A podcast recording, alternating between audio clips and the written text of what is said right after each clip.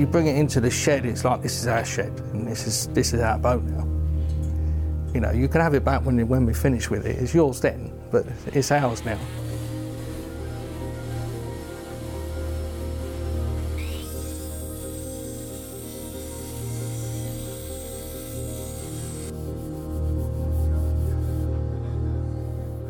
Well, barges used to come in and often they used to carry grain and we'd have to lift up the ceiling of the barge, which is a wooden floor that covers the framework at the bottom.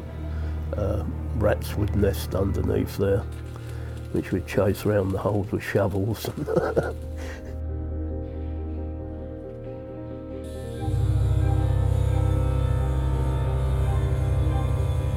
Well, if, if it was left to my sons, Barratt's Homes will move in here the day I drop down dead.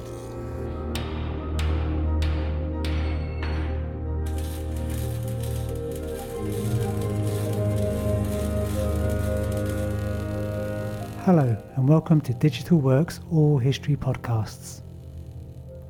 This series is called Bend It, Shape It, an oral history of boatyard workers on the tidal Thames.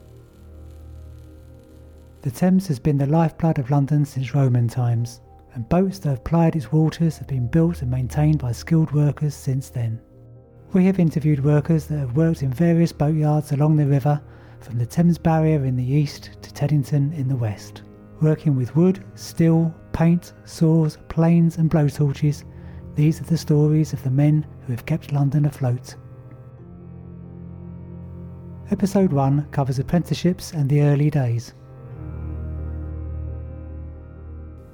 I came to leave school. Um, they asked me what I wanted to do for a living. Um, I said I'd like to be a boat builder. Um, they took the easy route, and I ended up as a barge builder, which is a, a very different environment. Um, the commercial end of the river, uh, which mainly was, you know, hard work with steel, riveting, forging, shaping plates. Like it came to stood me in good stead later on because it it was a, a skill set that later my employers wanted uh, as they moved away from wooden barges, wooden boats.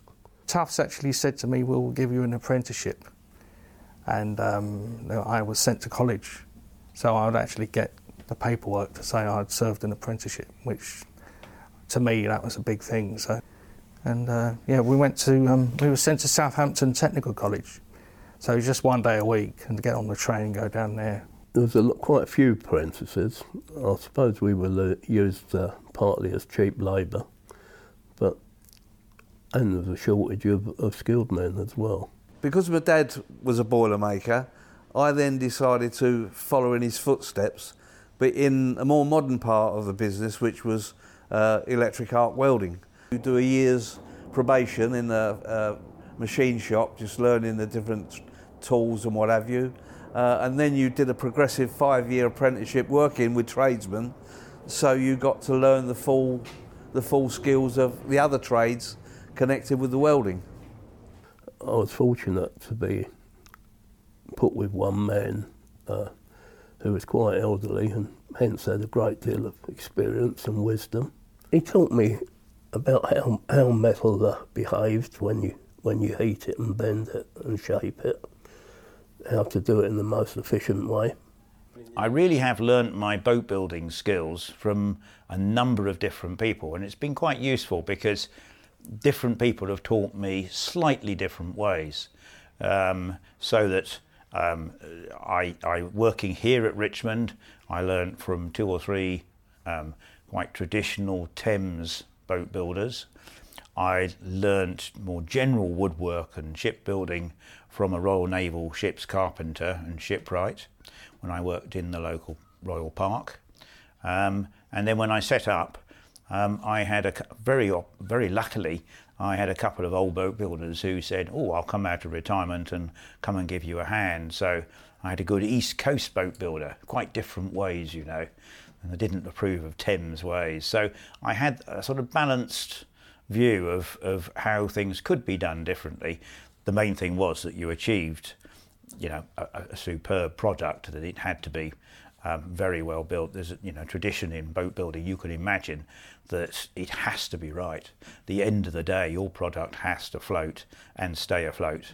My experience of working here, I didn't I do any apprenticeship or anything. I picked up what I've learned through my family, like my father, father and my granddad, with being with them and watching them how they worked, and then learning that way.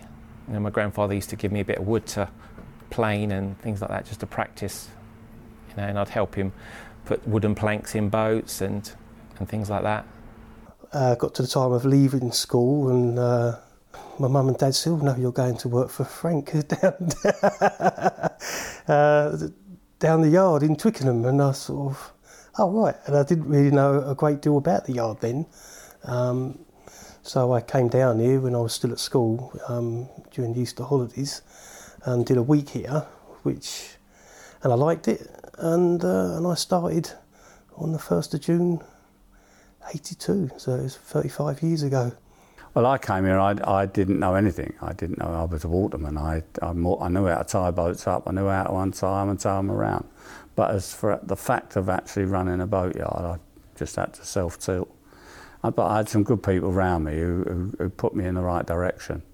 Uh, it was at that age when you're thinking about retirement, and uh, but yet nowhere near ready to do that, and I felt uh, I wanted to find a, an occupation that I could really enjoy that would use my physical skills as well as my brain. I trained at the Boat Building Academy in, in uh, Lyme Regis for a year, which was a wonderful experience. It was a uh, full time uh, course, and we um, actually got to build our own boats and drive them away, sail them away uh, at the end of the course.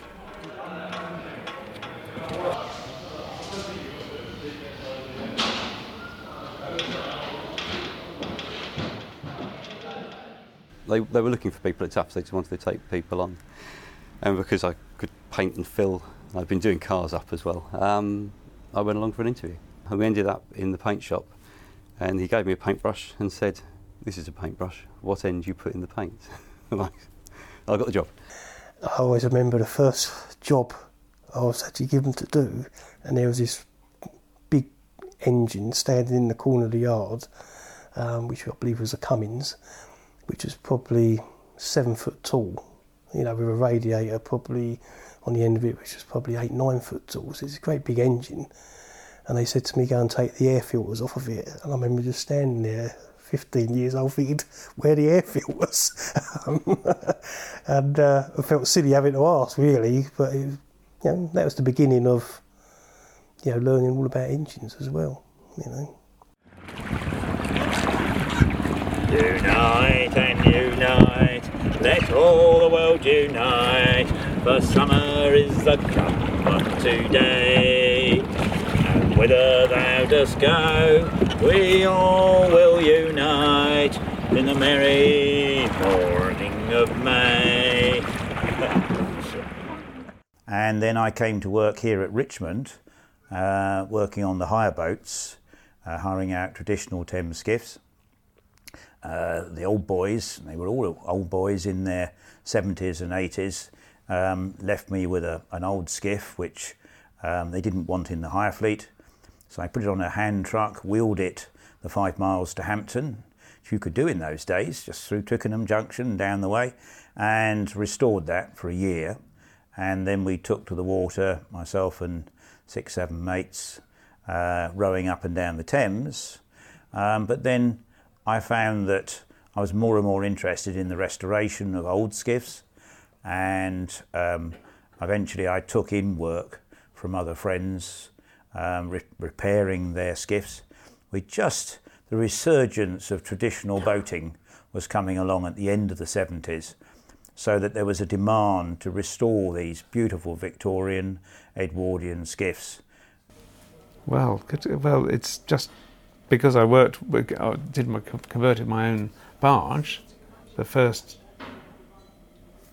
things you get asked during that process by other boat owners to say, "Can you do this for me? Can you do that for me as well?" So it's just you fall into it really. What happened initially is that I called, got called in by a company called Tidal Cruises at Greenland Dock to weld and build the back of a boat for them, um, which I did. And after doing that, they were happy and they said, We've just purchased a boat. Um, would you do the conversion on it? So I said, Yes, I would. You know, give me some pictures and I'll get some drawings done. That boat was the Marchioness. And once I'd done one, then other people on the river saw what I had done to an old boat, an old open passenger boat, and then other companies, Catamaran Cruisers and Wilson's Launches, then they came with their boats and I modernised and converted them. That was the basis and nucleus of my business initially. You know, riveting underneath the bottom of a barge is uh, uh, is very hard work. Um, as you know, you build up muscle strength from that and cope with it eventually. But as a as a youngster, you know, it's that's heavy work. We had barge builders here that just did woodwork, the older guys, um, but majority of us did, did both. Or you might have a barge on the grid that's got a hole in the bottom, so you got you'll be sitting underneath the barge in the mud, cold weather, and, and trying to weld a doubler over under the bottom of the barge. Well, barges used to come in, and often they used to carry grain, and we'd have to lift up the ceiling of the barge, which is a wooden floor that covers the framework at the bottom. Uh, rats would nest underneath there, which we'd chase around the holes with shovels. when I came into the trade, the riveting side was almost on its last legs in terms of construction of new ships. There's still old ships were, were still um, repaired riveted wise because that's naturally the way they were built. But I worked in a boat yard, a barge yard in Battersea by St Mary's Church, and it's from there that I went to Toughs. Uh, they were the biggest boat builders on the river. And they also were doing civil engineering work. They had just taken on that kind of work. So I began to work alongside um, a gang doing that work, which I became quite interested in. People walking around, you know, used to be like um, train station. You know, you're walking backwards and forwards to the stores to get your bits, and then back onto your job, and you meet someone, you just stop for five minutes, and then the foreman would appear and he'd say, Scarborough off. And, and um, so, yeah, it was a very busy time. There was about 70 people at that time. It was quite big. You know, all the different trades, plumbers, boat builders, fitters. The, the boat builders was the spirit of the yard, really. Um, and that lasted for many years after the yard went. We used to have a regular reunion every year for quite a few years. It used to be like that everywhere. People would go, a foreman would go to work in a second-hand three-piece suit. That's how you knew he was a foreman. Whereas the worker would have old jeans on or any old army coats, anything that they could get uh, that was for nothing because you know the wages weren't very good and uh, yeah, you, you, you, you, you knew how to recognise a manager would have a winged collar and a, and a bow tie. You know, superintendent engineer as well. Most of those were bald. It was the worry. well, we used to have a, a, chemical toilet that stood on on the end of the wharf, uh, m- made of corrugated iron, and uh, if you see the foreman go in there, then you there'll be a hail of rivets coming coming into the side of the side of the thing, which nobody threw. uh, these things lighten the day. The working conditions improved with the formation of the unions, such as the Boilermakers Union, General Engineering Union. Um, they then started to fight for better condition, better working conditions. Yeah, there was one particular day that was actually created by, by the unions, that was called Labour Day, and, and that was something that we called a Beano.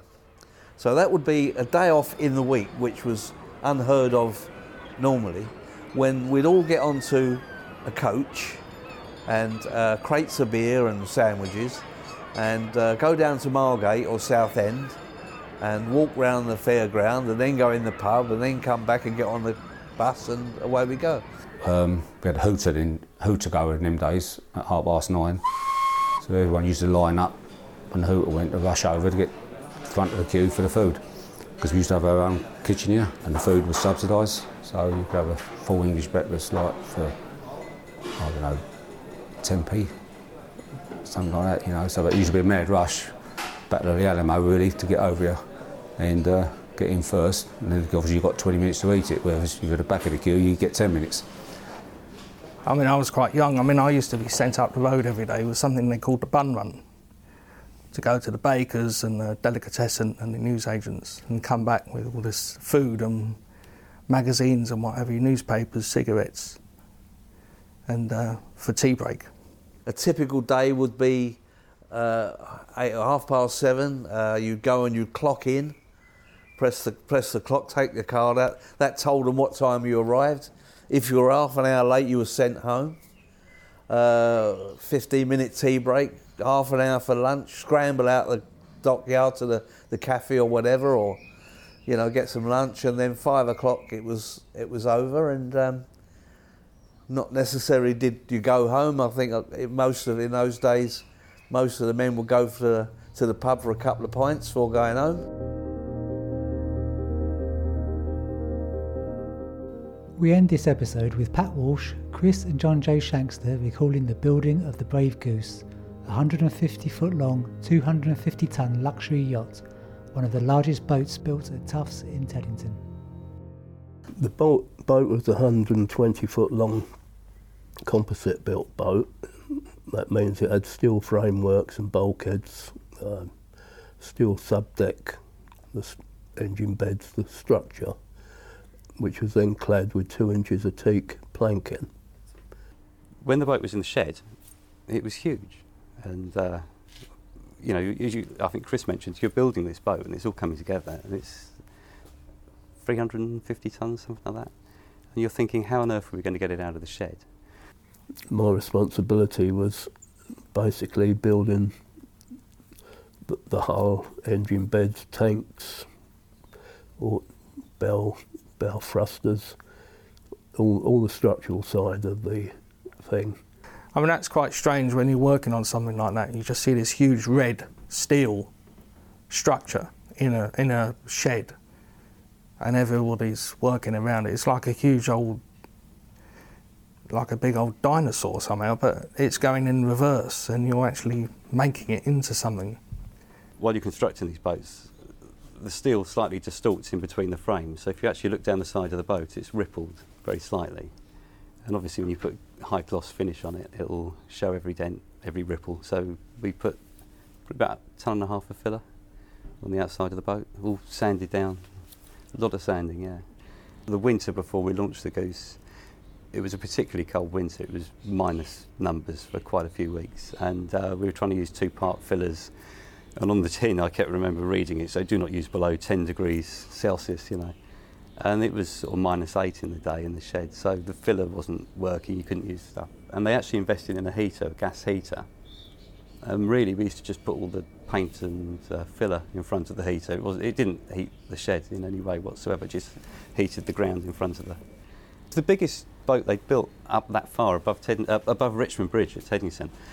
And I mean, the Goose was basically built to fit under the middle arch of Richmond Bridge.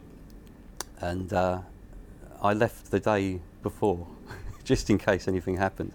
You know, and it's uh, and then to see it all painted up and in out on the river afloat, to see it as a vessel on, on the water, and that's quite really quite something to see.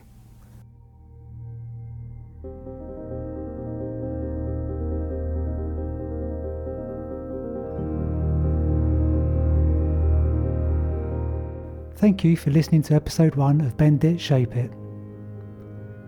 The interviews were collected as part of the Thames Festival Trust's Working River project, produced by Digital Works.